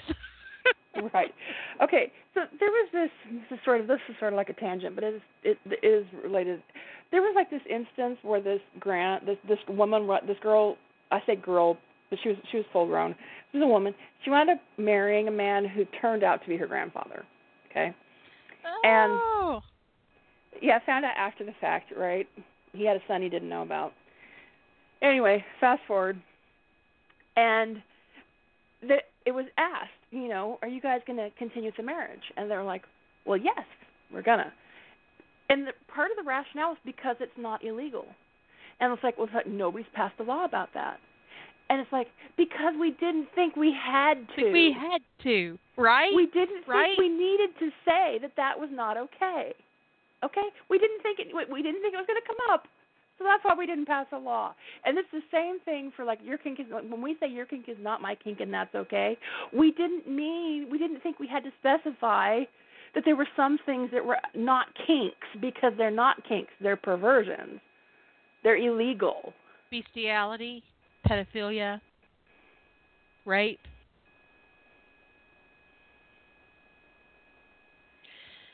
Peeping toms. We just didn't think we had to say it. We didn't think we had to say it. So now everybody's latched on to your kink is not a kink. You know, what happened to your kink is not my kink, and that's okay. Well, we didn't Because pedophilia isn't a kink. it's not a kink. It's illegal. It's stop actually a mental normalizing it. Stop normalizing it. It's a mental illness, not a kink.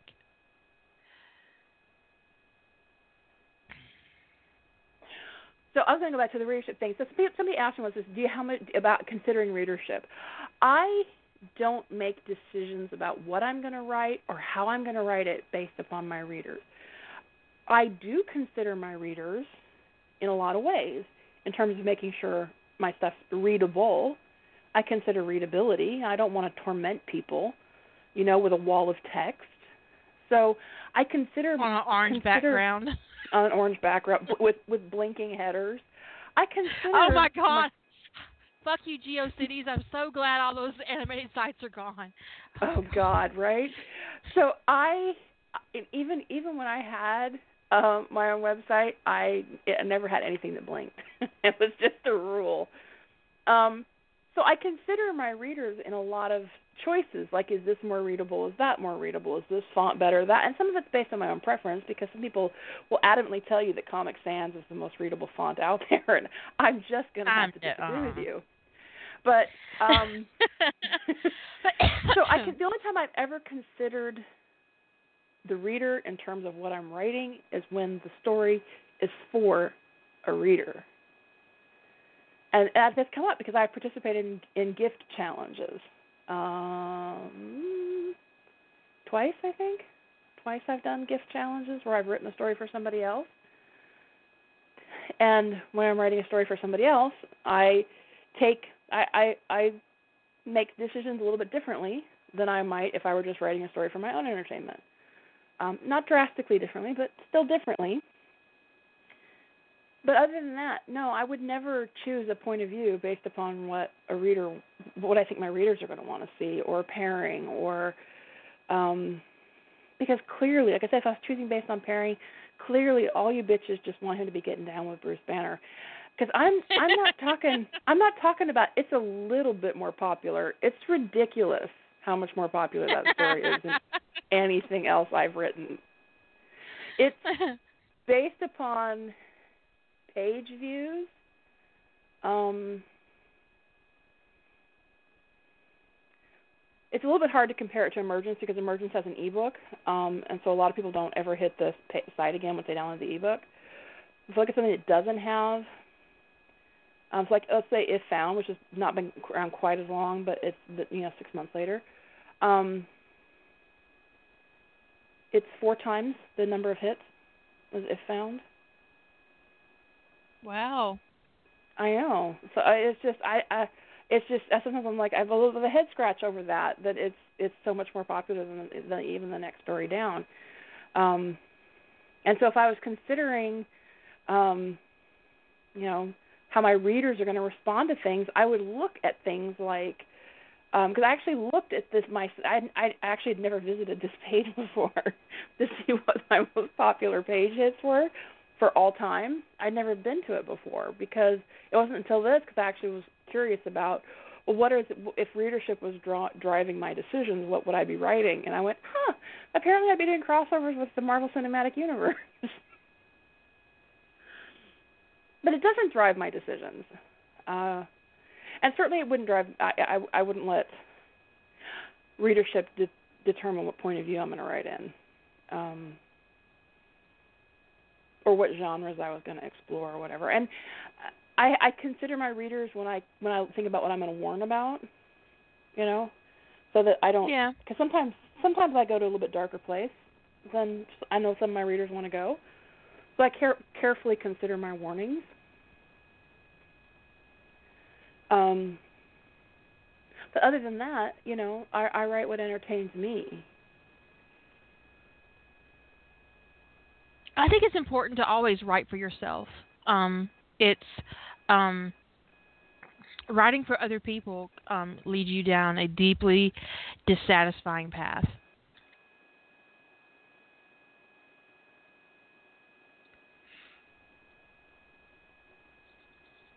Incredibly unsatisfying. Um, I um,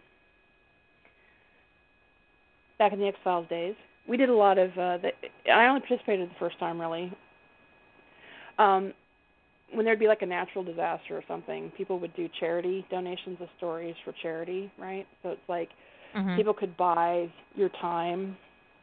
Um you know, yeah. they'd buy, like buy they'd buy your stories by like by the hundred words and they'd tell you what kind of plot you would want to write and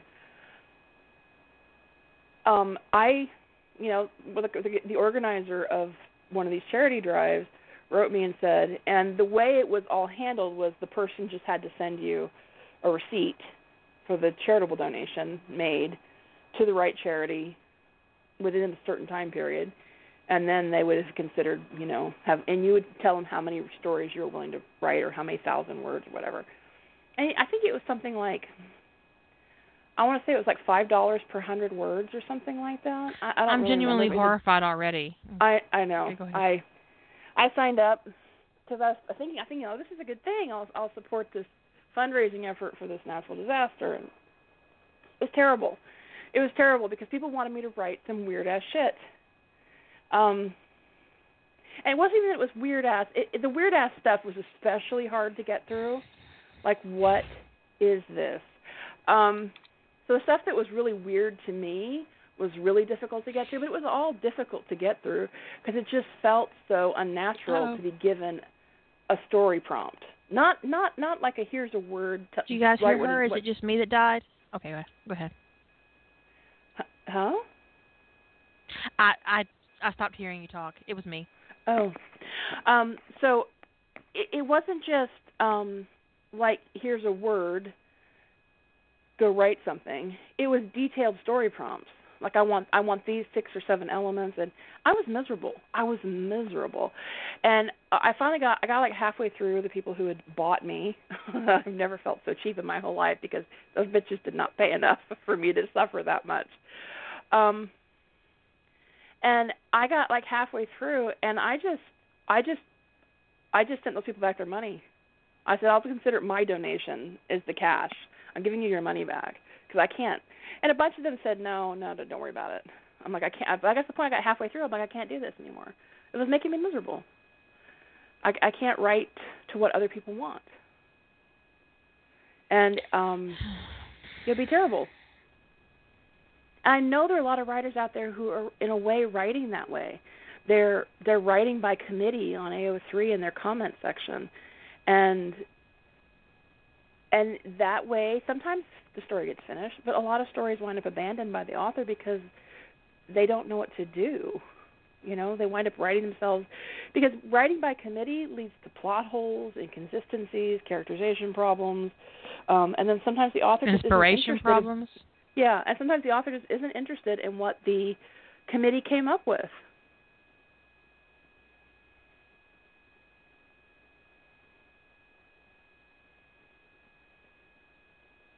And somebody said that it, sometimes even just a pairing can be a problem um, because I really am into pairing Tony with a, a variety of partners. But actually, the list of people I would pair him with is fairly small compared to the number of um, possible pairings in fandom. So I I could never even just write to a pairing. I would have to say I I will I I could write you know Tony with these you know 15 people but just anybody with Tony or just any pairing, I couldn't do it. I could I couldn't even just even with that little limitation, I couldn't do it because somebody might want me to write, you know, Tony with Hannibal Le- Lecter, and then I would just, you know, I just have to buy my way out of that mess too. I think you'd be in the hole by the end of that conversation. Um, I uh I did some pin some pin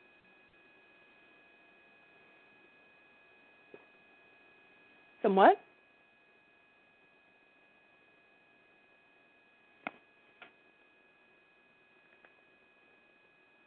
Been like a pitch hit, you know, because the person who was supposed to do it backed out. Um, it just isn't my cup of thing. It isn't my thing. I think we did. You lose me or did you lose her? You were you were gone there for the first part of that. You started to say you'd done some pinch hitting, and then you came back in. Nothing. And explain what. Mm. Can you I hear can me now? Uh, anyways, I just didn't enjoy the. I mean, it was okay. I just wouldn't do it again. Stupid Skype. Uh, but uh, yeah, it just wasn't any fun. Um, I've never really enjoyed writing on spec either. Uh, and, and writing on spec is when you do a proposal. Um, and that's usually your own idea but there have been times where i've been offered projects where okay hey we're going to do an anthology um it needs to be this this and this can you do this and like how many words and how much do i get paid?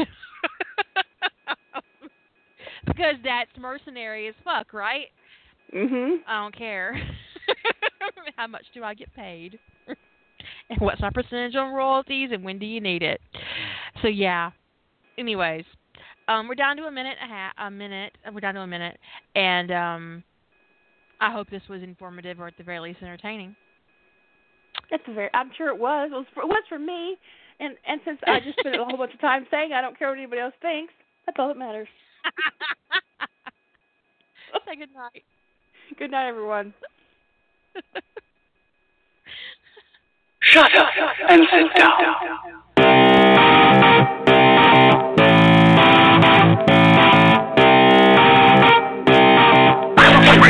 fire.